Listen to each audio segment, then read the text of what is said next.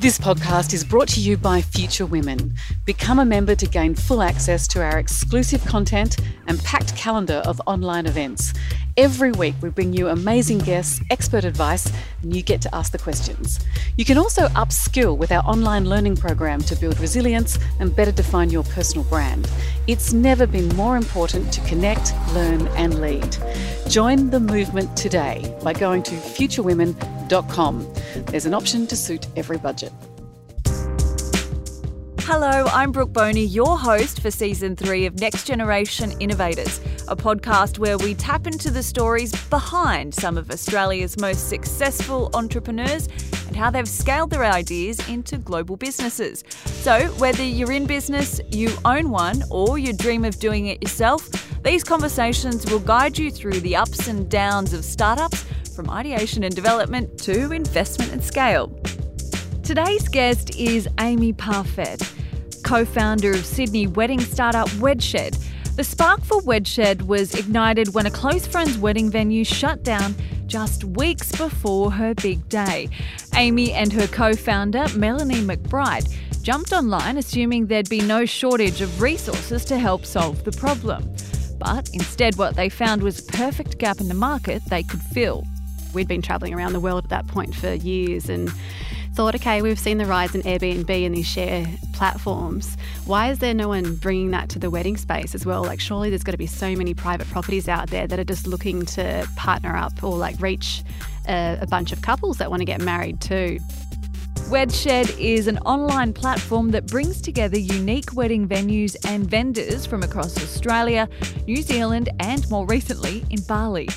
It's been described as the Airbnb for weddings and has just celebrated five years in business. You know, if we can help people get to you know, that married state with no regrets and feeling really happy and confident with the way that they did it, and that's you know, we can kind of pat ourselves on the back for that. Wedshed has cemented its place in the industry, built a thriving community of like minded wedding businesses, and helped more than 100,000 couples create their dream weddings. Future Women's Next Generation Innovators podcast is brought to you by The Outnet, the ultimate fashion destination where you'll find over 350 designer brands at up to 70% off. The Outnet is the place to go when you're looking to build your wardrobe with designer pieces at exceptional prices. So, whether you're dreaming of Zimmermann dresses, a Stella McCartney suit, or coveting everything from Valentino, it's all there. And right now, The Outnet are offering our listeners 20% off their next clothing purchase. Just enter the code FutureWomen20 at the shopping bag. Terms and conditions apply. Visit theoutnet.com forward slash futurewomen for more details. Well, welcome to the podcast. Thanks so much, Brooke. No Excited. worries. It is very exciting. Let's go back to the beginning uh, to when you founded Wedshed. So it launched in 2015 and you've just celebrated five years in business. Yes. So you had no prior experience working in tech or running a startup. What was the light bulb moment that inspired the creation of Wedshed?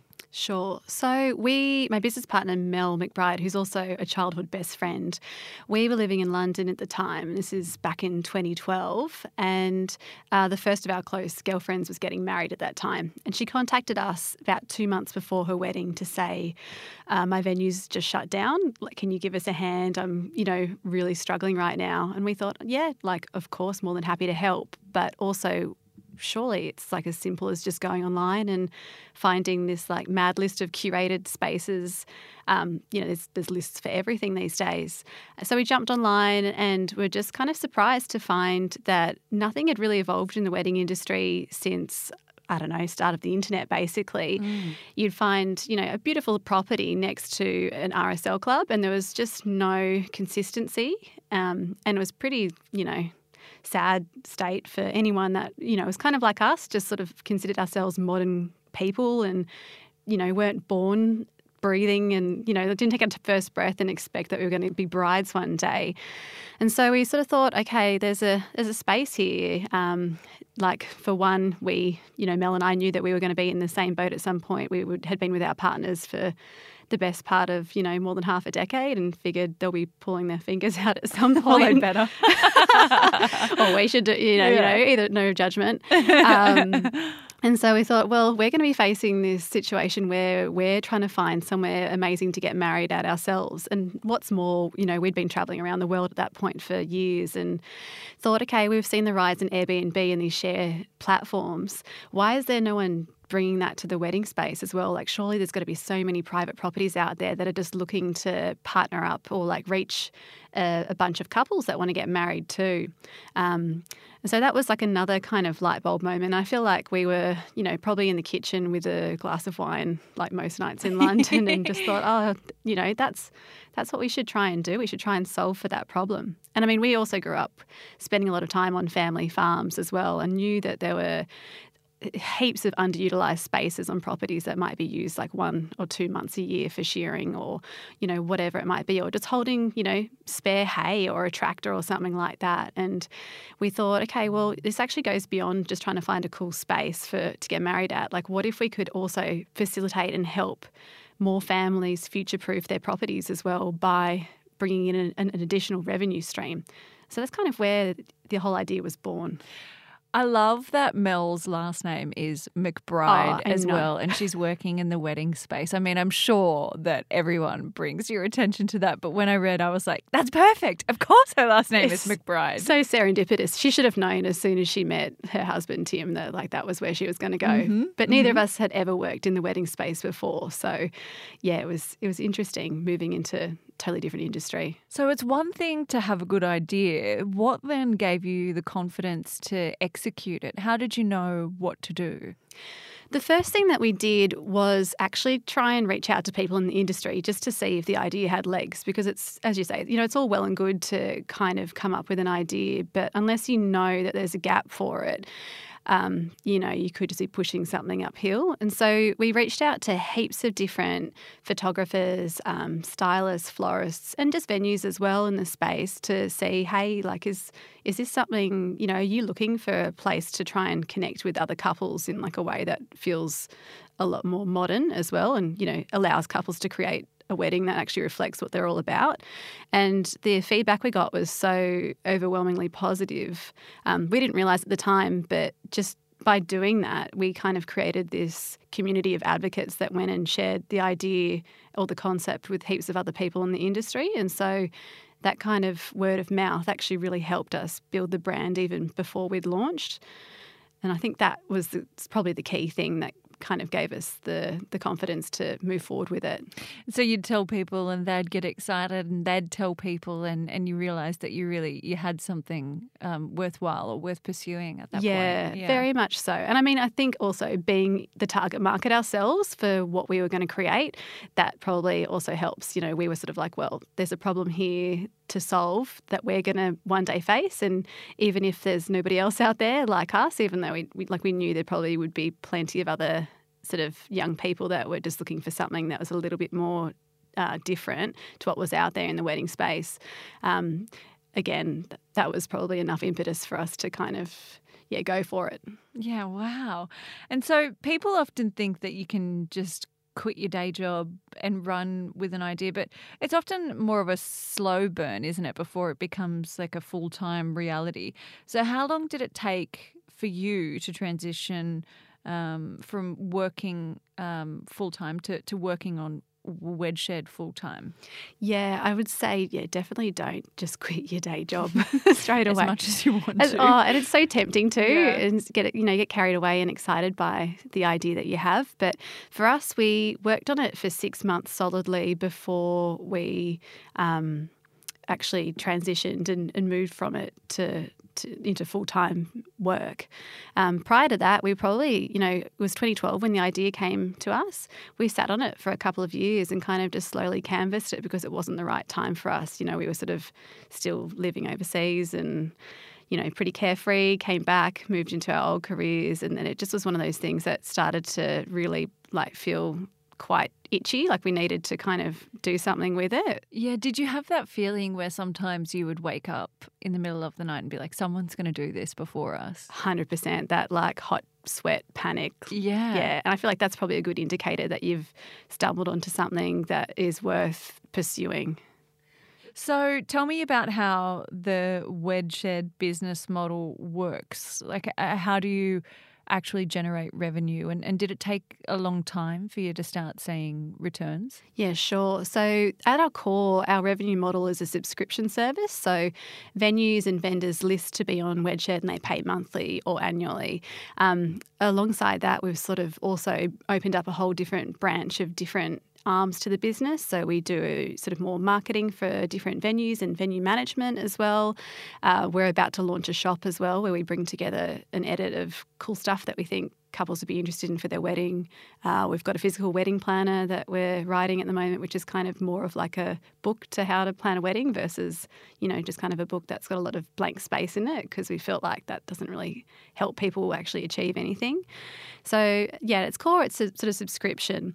Um, but the money never it didn't come in straight away. It's to you know to kind of grow and get some traction. We offered all of these venues um, a free listing on Wedshed for six months just to prove it out to them as well. I feel like you know for us we didn't feel comfortable you know, and we knew that we couldn't ask for money probably from people until we'd at least proven the idea and, and brought that traffic in.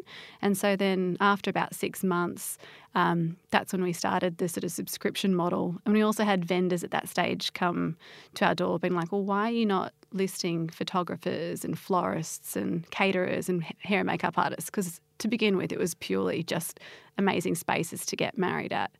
So it was a bit of a burn, I suppose, to start with, but um, we've been fortunate that it's kind of just sort of steadily ticked along. But that said, it's by no means been kind of this like um, zero to 100. It's been a very much an organic growth, mm. which I think is something that happens when you're self funding a business as well. We sort of, you know, a whole along the way, it's we haven't taken any external investment. It's been entirely bootstrapped by us. So you kind of progress um, at the the pace that you can put the resources into it. And if that's kind of you doing it yourself, sometimes it's slower than you wish it would be. But we're we're pretty happy with it. Well, because I was going to ask you that because you haven't taken any external investment to build it, and in its you know, in its initial stages, it would have just been so daunting. I mean, just whatever savings you have or whatever money you can spare, you're just throwing into it. Totally. And I mean, uh, we didn't even have any. We didn't have any savings, I suppose. Um, so it's interesting that you say that.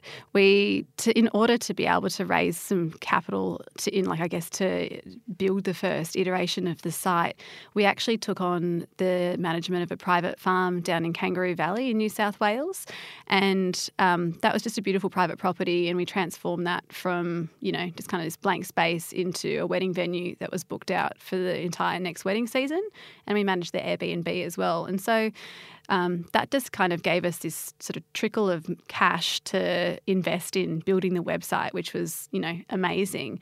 But it also allowed us to really sort of understand what it's like to be on the venue side of things. So we've realised, you know, retrospectively how incredible that was as an experience for us to really fully gauge the entire or both sides of the industry, from both being couples as well as being venue managers and seeing the problems that they face as well. Do you think that you'd consider external investment in the future? Yeah, definitely. It's something that we have um, spoken to people about in the past that have approached us, and it's definitely not something that we would knock back. But I think, you know, it would be really nice just to take lots of cash from someone, but it's got to be the right partner as well. Um, so I think, you know, if you're sort of looking into, you know, trying to find some funding externally, it's always from what we hear and the advice that we're given it's always got to be with somebody or with a team that brings something to you guys that you don't have and so there are different things that we're sort of thinking about in the future which probably would require some funding but i think um, yeah it's just got to be the right timing so the wedding industry can get a pretty bad rap sometimes, can't it? So there are stereotypes like the the bridezilla, the exorbitant prices, a wedding tax situation. As soon as you mentioned it's for a wedding, I yeah. feel like there's that thing where it sort of doubles or triples sometimes. How did you nail down what your brand would be and not be? Yep. I feel like it's such a funny one, the whole wedding industry. Um, and I mean, we didn't, as I sort of said, we weren't in the wedding industry beforehand. So we had no idea what it was going to be like moving into this space. And all we really had to gauge from were Hollywood movies and reality TV, which made it feel like this really kind of clicky, bitchy space. And it's so nothing like that. Like the people that we work with and that we've encountered on our journey are just really genuine, like love loving people that are, you know, super into what they do and are really passionate about it. So for us, it was very much like we rejected the idea of the bridezillas from the get go, and I kind of suppose we sort of like, no, we were more like a bride chiller audience. Oh, I love that. is that a thing, a bride chiller? Oh, yeah, it is a bit of a thing now. I feel like we've sort of been That's so championing that for a while because I think the thing is though, like weddings. You sort of get you're planning a wedding generally maybe 12 to 18 months. Everyone's going to have moments of stress, um, and I think that goes for like you know you you probably spend investing a bit of money in it. It might be one of the first sort of big things you've planned with your life partner if you haven't already purchased a place or something like that. So it can bring out you know moments of like frustration or like you know moments that you're not particularly proud of but for the most part everyone's really cool about it and they're Yeah. just ex- you know i guess the audience that we have always catered to are just keen to have a celebration and like get all of their friends and family together and round them up and have a big party because they met each other and are joining families So do you reckon that's that's how it's made it easier for you to sort of stamp out your brand and you've created your niche in weddings alongside other sharing economy platforms like Airbnb? Um, do you consider them a competitor or, or do you think that, you know, your brand is, you know, it's it's very different from that? I think it's very different from that in that it's niche. So Airbnb, uh, you know, for us, it was an awesome place for us to try and find some properties when we were first, you know, starting Wedshed to reach out to. But you know, unless you've got a, a you know a thousand hours to go through and try and find specific spaces, you can kind of become unstuck. And I think what we try and offer as well, it's not just you know a property, which is great. Like we're a discovery tool, but really we try and give couples the permission to create something that's more personal to them and, and to put traditions aside. Because I think the thing is when you are planning a wedding, for the most for most people it's the first time they've done it, you sort of come into it with perhaps a preconception of what you're meant to do. And for us it's really important to, to tell people actually no, you can put those to bed. Like you actually don't need to have a cake if you don't want to. You don't need to have bridesmaids. You don't need to get married on a Saturday. You know, it's like any traditions that don't resonate with you, just throw them in the bin and create something that's actually reflective of what you guys are all about and put your money into those things as well. So I feel like there's a lot more to, you know, weddings than probably what meets the eye to start with. And, you know, for us, it's always, you know, I think the way that we see ourselves as separate from Airbnb is just trying to help couples throughout the whole process from start to finish as well. Yeah, rather than just being like, oh, well, here's a, Here's a cool great space. property. you Yeah. know, now you're on your own. Yeah, You sort of support them throughout the whole process. totally. Yeah. So, how do you manage um, this sort of turnover in users? Because you know other companies or other businesses have the the benefit of sort of repeat customers, but people might only visit Wedshed for a sh- Wedshed for a short period in their lives. How do you keep them in the community? Yeah, it's very true. Like, uh, you know, our life cycle is probably, you know, between six months to 18 months on average. Um, and we just find that we're really fortunate that the, you know, we have sort of a Facebook group with all the different couples that, you know, use Wedshed that'll come into it.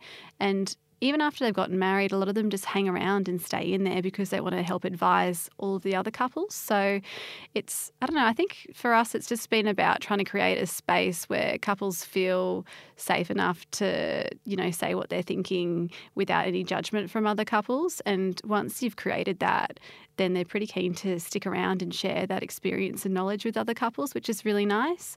I think eventually we'd love to move into things that are beyond the wedding space and sort of extend the life cycle, but you know, that's kind of years down the track. Wow. And so do you re- you must rely heavily on on word of mouth then? Yeah, definitely. That's one of the beautiful things about weddings. It's kind of there's this inbuilt virality to them. So, you know, you might go to a property for your wedding and, you know, you or you, you book your wedding and you might invite 100 mates and then all of a sudden there's 100 or maybe say 80 of those might also be getting married and they might be like, okay, well, how did you find this? And then, you know, Wedshed might come up or um, yeah, there is definitely a big degree of word of mouth. And I think social media for us has just been the best tool in terms of reaching people because, you know, there's there's not like there's actually not that much out there that's probably speaking to the kind of audience that we are in the wedding space as well. So that's on our side too. Absolutely. And you guys have been particularly proactive in supporting Australian farmers who have been impacted by the drought. And you mentioned before, you know, providing another revenue stream for people who, you know, uh, their other streams might be stalling a little bit because of the drought or, or other things. Can you share how you're supporting drought relief and and and why you're doing it? Yeah, absolutely. So, for any farms that are impacted by drought at the moment, um, since I think August 2018, we've been welcoming properties on the site to list with us for free uh, for a year initially, but we've just extended it until people are back on their feet because there is really no end to the drought anyway. So it's like you know just just stick around, um, which for us it just felt like such a simple thing to do. Like it's you know we're not out there on the ground like so many incredible people you know actually helping people firsthand. So if the, the smallest thing that we could do is to open up another door for people to potentially, you know, safeguard their farm or just get a, a little bit of relief at this time, then it felt like a, a bit of a no brainer for us. Um, we've seen, we've probably had about you know six or seven different properties take us up on that and we've been able to help them get set up with you know booking terms photo shoots um, all these people in the industry have kind of rallied around them to help them, which has been so beautiful to see. And we know that one of them, um, the women, the woman who's actually quit her full time job to just focus on weddings full time because it's taken off so much. So it's like such a beautiful, rewarding thing. That's incredible because you know, you know, six or seven might not sound like a huge number, but that's six or seven families. Yeah, that's six or seven communities. Yeah, and we would who... welcome so much more. So there well. you go. If you're listening right now and you are either on a farm or you know someone who's living on a farm that's in drought mm.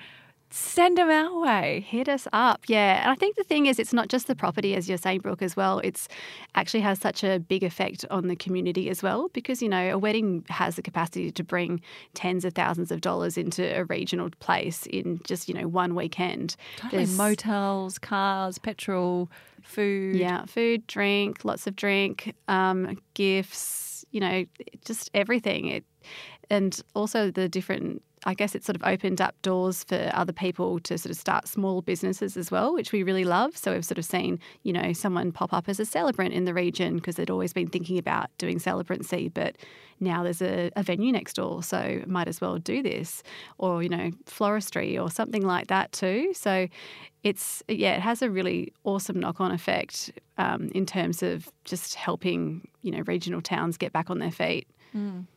And so, if you're a bride and you're listening to this, or a bride to be, um, there you go. What a perfect way to support other Aussies who are doing it tough. Go and have your wedding in a regional town rather than a destination wedding somewhere overseas. Yeah, very much so. And also in fire affected regions as well. That's something that we've sort of been trying to push more recently after, you know, the summer that we've just had too, because, yeah, there's just, you know, there's so many so many places that are affected right now. And it's such a, you know, there's so many beautiful properties that exist in these fire affected regions. And, you know, if you can be getting married and also helping, a, you know, a community out at the same time, it's such a win win. This is so wholesome. I wasn't expecting this today. It's so lovely. So tell me about um, your co-founder, Melanie McBride. Um, she's your childhood friend. She is my childhood friend. We went to primary school together. Um, we're one of those people that's like I love that so yeah, much. Yeah. yeah, we grew up around the corner from each other. What's it like um, building a business with someone who you're so close to, though? Because I feel like um, you know, there's the potential for it to sort of get in the way of the friendship or um, you know, you're so close that you're almost like sisters where you would fight all the time. Yeah, it's interesting. So many people told us don't go into business together when we first started, um, which I think probably is fair for a lot of people. But by that stage, we'd lived together, we'd travelled together, um, we had spent so much time together and we realized that we were sort of an anomaly in terms of relationships in that we didn't annoy each other. Even no matter how much time we spent together, we were still always, you know, on pretty good terms. But I think um, what's probably worked in our favour is that we both have really different skill sets. So Mel's very much operations and money and logic and um, project management and organized, and I'm probably zero of those things. So, and more on the sort of marketing, brand, creative side. And so, but we sort of knew that we were never going to be stepping on each other's toes. There were so many uh, different things that we saw. I guess we see eye to eye on pretty much most stuff, but we've also got such a close relationship that we can kind of gauge, you know, how each other is feeling. And it's just about really having a very open, honest relationship with that person if you're, you know, if you're friends. Because moving into this, you know, we, we were very conscious and had discussions. You know, we, we never want anything to get in the way of our friendship. So how do we address stuff when it comes up? Because in, inevitably it will, and mm. we'll all have off days. But I think we'd just be our advice, like my advice, would just to be really respectful of that person and and you know just know that they're going through things too. So are you, um, and just always like don't ever be afraid to talk about the hard stuff when it comes up as well. Yeah, well, that's interesting what you just said then about um, having an agreement about how you manage conflict before the conflict happens because it's inevitable, right? Like yeah. people have disagreements.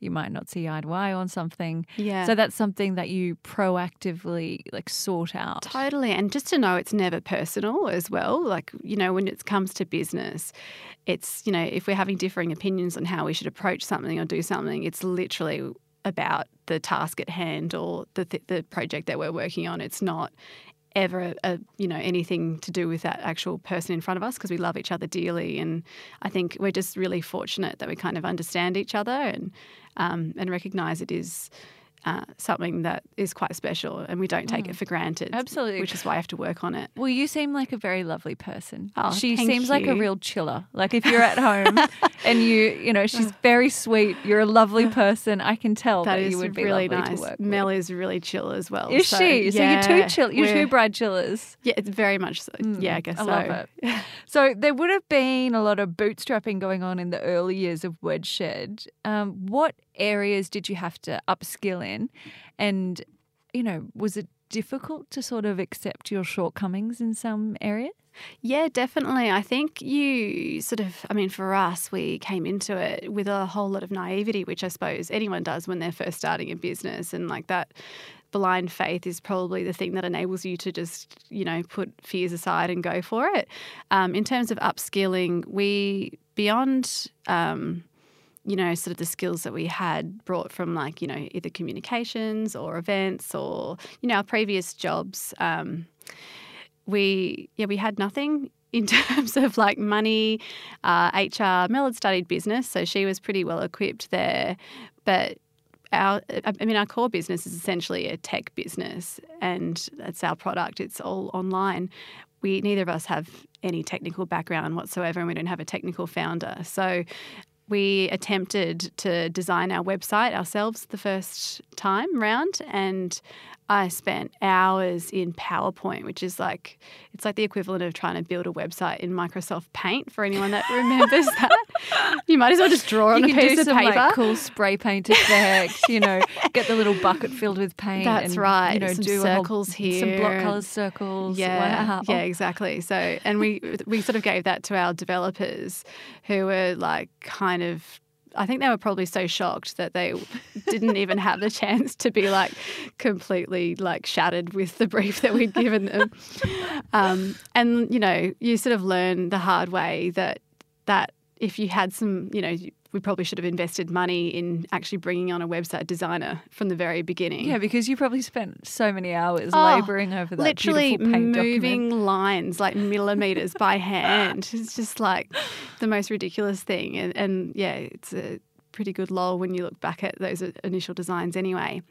But um, Do you still have them? yeah, oh yeah. Oh, wow. Yeah, it's great. Yeah, I think we looked at them maybe like six months ago because we're actually undergoing a total rebrand and redesign right now. And so sort of went back through the archives to see, and it's like, yeah, just dark ages of, of design is so bad. Very embarrassing. But um, yeah, I mean, we had to upskill in a lot of different areas, but and it didn't take probably too long and too many, I guess, times like this where we realised, oh, actually, we've just made an error that's cost us months and months of progress. To realise that actually, where you can, just pay for a professional to do it. You're going to save so much time. You're going to save so much money in the long run as well. Um, but yeah, it's something you kind of have to go through to to, figure get to out. that point. Yeah, well, I 100% would have been there with you in PowerPoint, sort of moving it around and then turning it into a PDF and thinking it was probably pretty flash. So Yeah. I'm laughing, but I'm laughing because I 100% would do that. And like it was fun, you know, you sort of like have a vision for it. And maybe, you know, if you didn't do that and have that fiddle around, it wouldn't be what it was today. Mm. At least that's what we tell ourselves anyway. No, you got to you got to go through it, don't you? You do, yeah. So you've got a, a very lean team of six that are managing more than 600 businesses, mm-hmm. 60,000 monthly visits to your website, and a whopping 1.4 million users. So that they're incredible figures. What tips can you share on how to make the right hires, given how critical this is in startups? Yes. So over the years, we've learned a lot about hiring and probably the hard way. I think maybe one of the errors that we made early doors was to hire someone based on just cultural fit alone. So everyone that we've ever hired, um, we've loved them dearly as as friends and as people, but perhaps we sort of didn't realise that they their skill set wasn't the one that we needed at the time.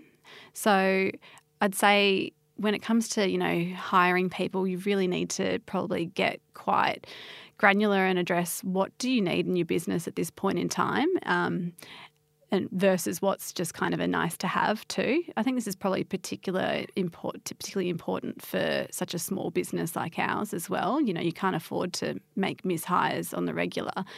Um, and doing due diligence is is something that's really sort of important. I feel like it's pretty straightforward and common sense, but maybe it's it's you know, I mean, speaking from personal experience, I don't think we did it enough um, in the early days. So I feel like that's probably some tips on, I suppose, making sure that you hire don't hire the wrong people, and when it comes to hiring the right people. I would just say reach out to your networks to see what's out there. Be really thorough and you know checking the work that you of people who you've sort of identified as potential candidates, and just be super open and honest about where you're at in the business as well, because you know you are entering an agreement with someone where they're putting their faith in you for you know this next stage of their career and their livelihood and they may have you know everyone's got bills to pay and stuff but it's really important that you're totally on the same page from the get-go. Um, and I think that's going to serve you in good stead moving forward as well because you you know you never want to disappoint anyone um, would be devastated if if that sort of happened within our business. Um, and like you know no one ever gets it right and it's not perfect um, but you just got to I guess do the best you can and and just try and learn along the way and ask for feedback regularly too. Is it nerve wracking when you do make hires? Because it's almost like you're taking on like a dependent, isn't it? Yeah. And so then you're responsible for them being able to pay their bills and, you know, reach their career milestones, as you mentioned. Is that something that you sort of feel the weight of? 100%. It's hugely, um, you know, you do feel a huge degree of responsibility for it and you want to help these people grow as well.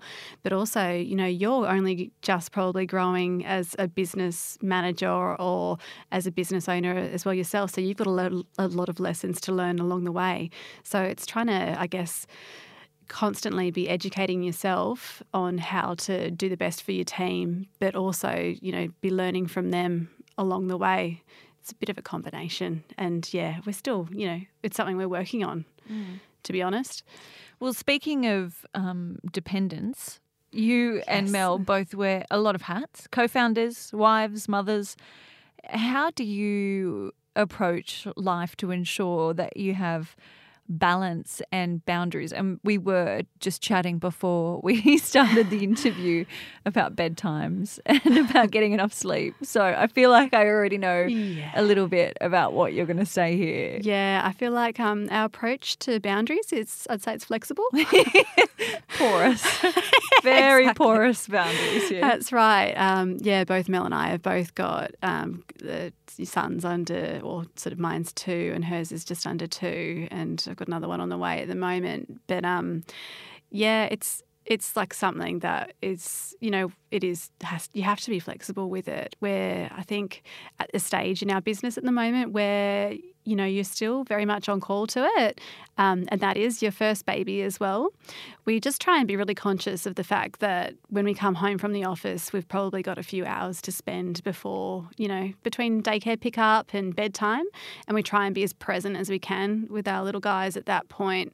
But then, you know, it's it's never perfect. Your phone might be ringing and pinging in the background, and it's hard to shut off. Um, and then once they're down, it's you know back to the the laptop on the lap.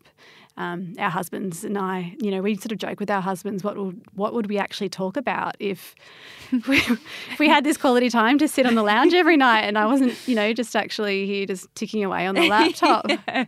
It's actually kind of sad, but uh, it's funny when you do get like time together and you're sitting there at the restaurant. You're like, so, so, how was your day? what did you do? What do we uh, What do we normally talk yeah, about how again? How did this work again? Can we yeah. talk about the cleaner or like you know letting yeah. the dogs out or you Is know it some world we... issue or something that we should be discussing right now? should right we be now? Talking about like, like virus, coronavirus, you know? yeah, or something, yeah, exactly. politics. I don't know. exactly. Um, but they're incredibly supportive and understanding, which you know we're so fortunate to have these like wonderful chaps in our lives that allow us to to sort of bring this dream to life. So, one of the things that you would be tapping away on your keyboard about is this new um, rebrand and, and redesign of the website. Why did you want to do this? I think in a tech business, if you're not constantly reevaluating and updating your product, it's so quickly well, it so quickly becomes, you know, defunct to a degree. Um, you know, technology moves so quickly that you really need to be adapting it all the time. And we would have loved to have done this two years ago, to be honest, but we just weren't at a stage where we had the resources available to do it. And uh, in you know retrospect, we've now realised there's, there's so much we've learned over the last couple of years that now is the perfect time to do it. But um, yeah, I think it's it's just something to do to future proof the the actual the product itself.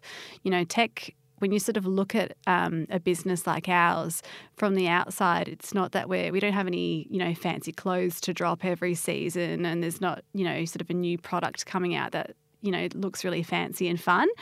Um, but there's always so much going on behind the scenes, and it eventually sort of becomes a tipping point where you can bolt on as much as you can to the existing thing that you have. Um, and our first website has was built on a shoestring budget really, and we've just bolted on stuff along the way as and when we've sort of needed it or had the the resources to do that.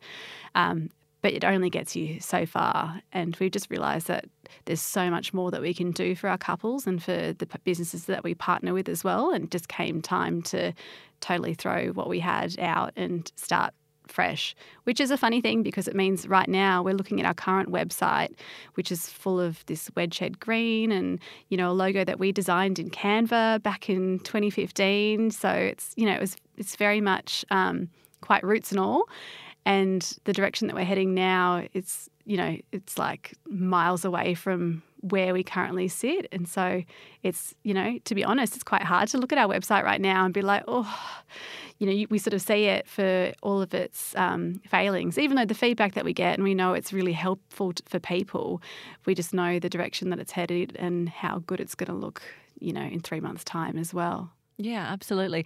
And I think eh, when you know that there's something better coming, you're like, oh, I just can't wait for the new thing. This wouldn't yeah. be happening if it was the new thing. A hundred percent. Yeah, you get you just get so impatient, but you know that's I think that's one of the things with uh, you know working in tech as well. You sort of we've come to realize that whatever you're quoted, probably need to double that. Whatever whatever time you've been sort of quoted as well, probably double that too. It's just you know it's it's an amazing industry because you can do so much, but it also you you know it's if you don't have a technical team within your own business and you're outsourcing it, things can take a bit longer than you'd like them to. Mm.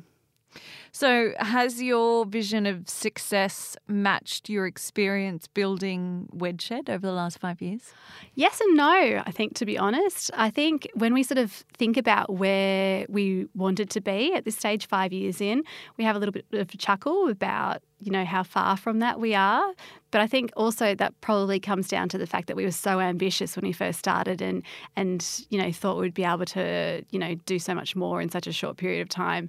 But ultimately, yeah, it's, you know, we're able to work together as best mates and with these incredible people around us every day, we're able to, you know, help couples on one of the big days of their lives. And I think the thing about weddings is it's, you know, it is one day, but we always see weddings as something that's so formative to the future of people as well. Like you really, it's not just one day, you're actually creating a memory for people and then sort of setting them up for how they're going to move into marriage together. And that could be a really philosophical way of looking at it. But, you know, if we can help people get to, you know, that married state with no regrets and feeling really happy and confident with the way that they did it, then that's, you know, we can kind of pat ourselves on the back for that.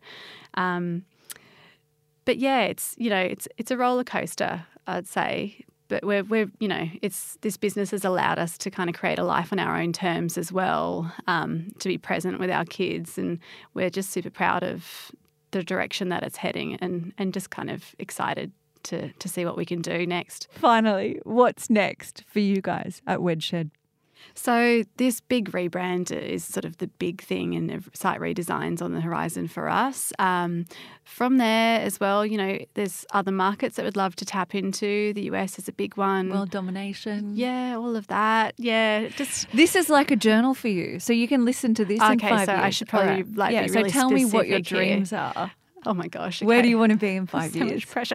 Um, in five, oh gosh, do you know, it's that's a, such a funny question because I don't know. I, like, I would love to to have um, a handle on it, but I'm also really excited by the idea of not knowing what's going to happen. There's so many different areas that we've seen in the wedding industry that need to be tapped into. A big one for us, um, we found, is is the budget question. And so, what's a really common problem for a lot of couples is sort of figuring out how to pay for their wedding and, and sort of get through it without, you know, going into mountains of debt at the end of the day. So that's something that we're currently working on is sort of a fintech product to to help couples navigate that without, you know, Without accidentally spending fifteen or twenty thousand dollars on a dress. yeah, yeah, exactly. Yeah, accidents happen sometimes.